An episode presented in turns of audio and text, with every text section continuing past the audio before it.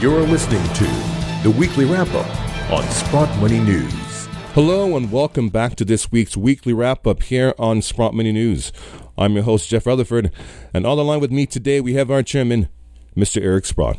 Good morning, Eric. How are you doing today, sir? Hey, Jeff. I'm doing okay. Happy to be with you. Excellent. Thank you for joining us.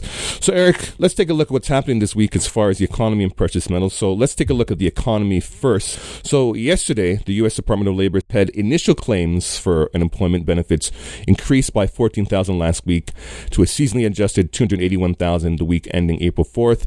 And the four-week moving average dropped 3,000 to 282,250 last week, which they say is the lowest since June of 2000. What are your thoughts on this, and likewise, what do you expect to see? Will there be a change going into the future, or will it just remain the same? Sure. Well, as you know, I always question the labor data for one. As you know, most people are now questioning all the data that comes out of the Bureau of Labor Statistics. You know, we had the very weak number last week in the month of March, I guess it was, when the job growth was minimal. And, of course, we don't trust the number anyway. And most of these surveys indicate that companies keep laying people off. We get all these mergers where, of course, the immediate thing they do is fire people. That's been part of the economic landscape or the corporate landscape. Take somebody over, fire all the people, you know, try to cut wages. And, of course, I've always been a little concerned about initial jobless claims because as the workforce continues to decline, you'd expect a decline in initial applications because there's less and less people working all the time. Plus, someday, I mean, jobless claims may go to zero because people have been unemployed so long that they can't even make a claim. So it's not a number that I put a lot of emphasis on. I think the reality is that people just have to watch what's going on in the world and assess for themselves whether there's really any job growth. And most of the economic data is pointing to weakness, whether it's the oil patch and all the layoffs. I mean, there's been some excellent work done by a gentleman called Fred Hickey, who writes an article called The High-Tech Strategist, which is, by the way, a great publication for any of your listeners to subscribe to. It's very inexpensive, but it gets into very much what's going on in the electronics business or high-tech business. And most of the comments from the CEOs of the companies we're having a very, very weak first quarter here, and there's no signs of any strength going forward. And so it's going to be interesting to see some of these first quarter numbers as you hear about, you know, PC shipments falling off, mobile phone shipments being weak, prices, of course, being cut in many industries due to competitive factors. And I just think that everything suggests that we're going to have continuing weakness. We saw the loan numbers where the revolving credit was way down. That's credit cards, which means people aren't spending. The only thing that went up, of course, are student loans and subprime car loans, which is two categories of loans, which are by far the weakest on the risk category, and particularly the student loan thing, right? I mean, they have no capacity to repay the loan whatsoever.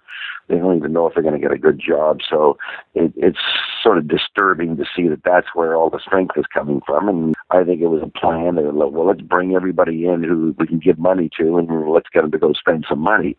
And, of course, it's the repayment that's the problem. And there's more and more problem evolving in student loans where there's all sorts of initiatives. Well, what are we going to do about this? Because, unfortunately, we have this whole cohort of young people coming into the labor force with these huge debts going in, and they can't really afford to buy things. So it's not good looking forward here that more and more people with loans coming into the labor force, their ability to spend keeps going down. And again, one of the things I think that people massively understate is the impact of Medicare, whether it's the increase in the premiums, the increase in the co-pays, the treatments that aren't covered. Everybody who is an American citizen, I'm just talking about the American economy now, is facing this situation where they know it just gets worse every day. And, of course, it's probably not properly counted in the inflation statistics, but it's a huge problem for the middle class in America. I should also point out we had German industrial production, which was weak. I think factory orders were weak. So it's not just in America. We've seen weakness in China. We've seen weakness in Japan. I mean, there's a broad-based economic weakness. The quantitative easing hasn't worked, never has worked. So it's just more of the same here as we go down this sort of path to zero interest rates or negative interest rates and printing of money that basically holds the banking system together, which is exactly what it was intended to do. So there's no economic strength whatsoever. So, Eric, again, we haven't really talked about this in any detail, but with the Asian Infrastructure Investment Bank, we can see that it's definitely going to pose a challenge to the U.S. We see a lot of their allies who typically would be kind of sticking to them joining this bank. So when you look at the weakness of the American dollar, and once this bank is, established and it's up and it starts trading in yuan, what do you think will happen to the American dollar as far as a reserve currency? Will you think this will have a significant effect on the currency? Well, Jeff, as you know, I've always and will state unequivocally that the U.S. data that's supplied to us indicates that the U.S. government will not meet their commitments because the unfunded obligations go up by about $5 trillion a year. That's announced by the Treasury Department. Since you get this $17 or $18 trillion GDP engine that already adds a trillion to its debt each year, they're going to have to cut those back someday. They just keep delaying and sort of extending and pretending and like the problem doesn't exist. So the bottom line is that this fiat currency is going to be valueless. I look at Spain with some negative interest rates now. They got 25% unemployment. It's just a farce that what these central banks have done by printing money and buying government bonds and driving interest rates to negative levels. It's just absolutely preposterous. For the AIB, to your specific question, I think the more critical thing, which you sort of alluded to, is that the former allies, the UK, Germany, Taiwan, have all gone over. And of course, it's, as the Chinese even said themselves, they're surprised by the acceptance of this. And I think it's a de facto realization by those countries that, hey, we better get in before it's too late, because this is going to be a powerful force. And so most countries that would have otherwise not going in. And in fact, we're criticized by the U.S. for going in. To get it, we're going there because we know where the future is here. So that in itself says the power in the currency markets and economically is moving west, which we've all known all along anyway. But between the unfunded deficits and the allies turning their back on the dollar, there's just no doubt in my mind, like all fiat currencies in the history of mankind, it become valueless. All these currencies will as well. So kind of sticking with the idea of banks, we're seeing a lot of obviously turmoil in the economy, but a lot of banking turmoil. We look at Greece as far as what's happening there and, the potential of them defaulting.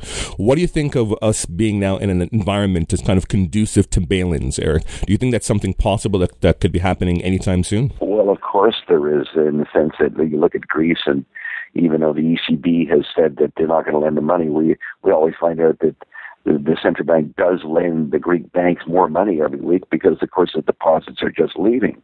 And there's going to be a point where the ECB might think, well, if we want to get our loans back, we better have a bail-in now because we're not taking this loss.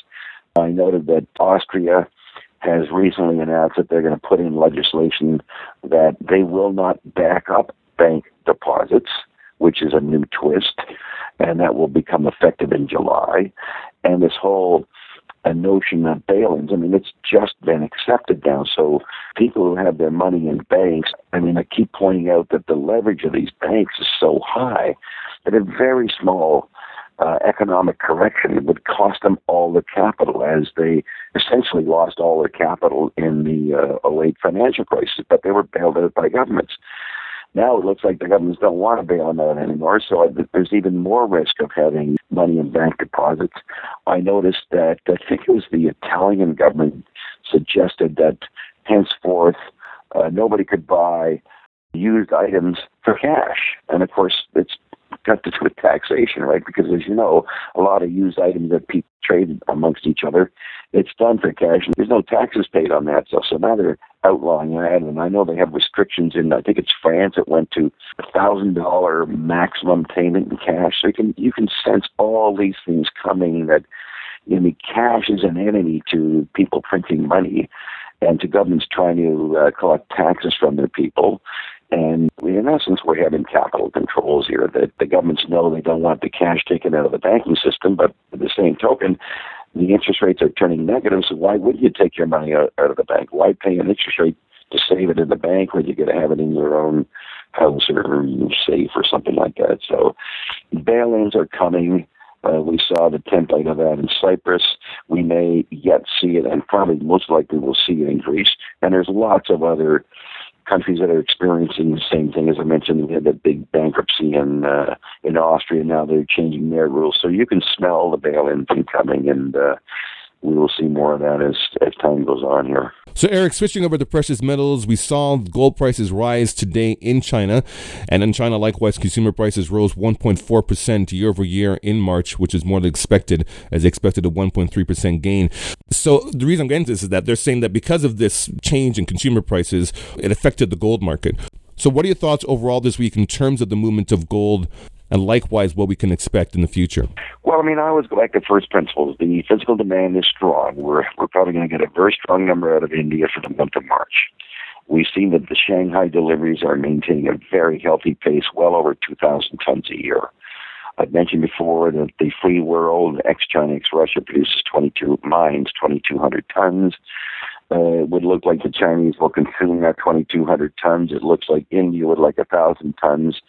I certainly have to believe that the Western central banks are supplying the difference here in a rather surreptitious manner, although we do see data from time to time showing the actual leaving of gold from the U.S. and from the U.K. There has to be something to balance off this excess of demand over supply. But it's been a very benign week in the market. Unfortunately, last week, of course, the commercials increased their shorts materially, as the hedge funds and speculators went long gold. That's always a poor sign going forward because, as I explained before, it's like a casino where, you know, the commercials will go in and short it, and then they arrange for the price to go down so they can cover it, and it's just basically sweeping the table every 6 to 8 weeks. As far as I'm concerned, gold demand is very strong. The reason to own gold could never be more obvious than they are today. For example, we saw an article about how people in Russia have made some huge return on gold because of the former weakness of the ruble. And, of course, anybody who has a currency that's weakening, whether it's Canadian, Australian, Japanese, it's logical to have your money in gold. But the data, there's been no particular meaningful physical data this week. We'll get the Indian data early next week, and it'll be interesting to see what the demand is. Of course, we got a big month coming up in India with one of their religious festivals happening in April. So I think the demand's going to stay strong. What's going to happen in the COMEX, I don't know. I'd love to see the Asian physical markets really get going here and change the pricing mechanism from east to west. But it's been a pretty benign week. Most of the volatility can't be explained. The only thing that could be explained is, of course, the rally on Monday because of the lousy jobs numbers. I mean, I would have much preferred that lousy jobs number came out when markets were open, by the way, instead of closed, which they were on Friday. But obviously, and then had more mention of QE4 by a couple of Fed governors. New York Fed Reserve President Dudley was talking about, well, you know, we have to wait and see, and it's data dependent. And of course, the data sucks. So I don't think we're going to see any rate increase, and this whole decline of gold because of rate increases is just, it's been a policy which was put out there, but it's never manifested itself. I think I heard Mark Faber suggest we're never going to see a rate increase. I don't think we will see a rate increase. And even if there is a rate increase, it'll be so minimal that it's not going to have any impact on anything anyway. So even though it's been a benign week, all factors still point towards owning gold and silver. Well, as usual, Eric, we always appreciate your insight here in the weekly wrap-up. Thank you for joining us today, Eric. Okay, let's hope for a great week next week. All the best. And to our listeners, thank you for listening. This is Jeff Rutherford for the weekly wrap-up here on Sprott Money News. Have a great weekend.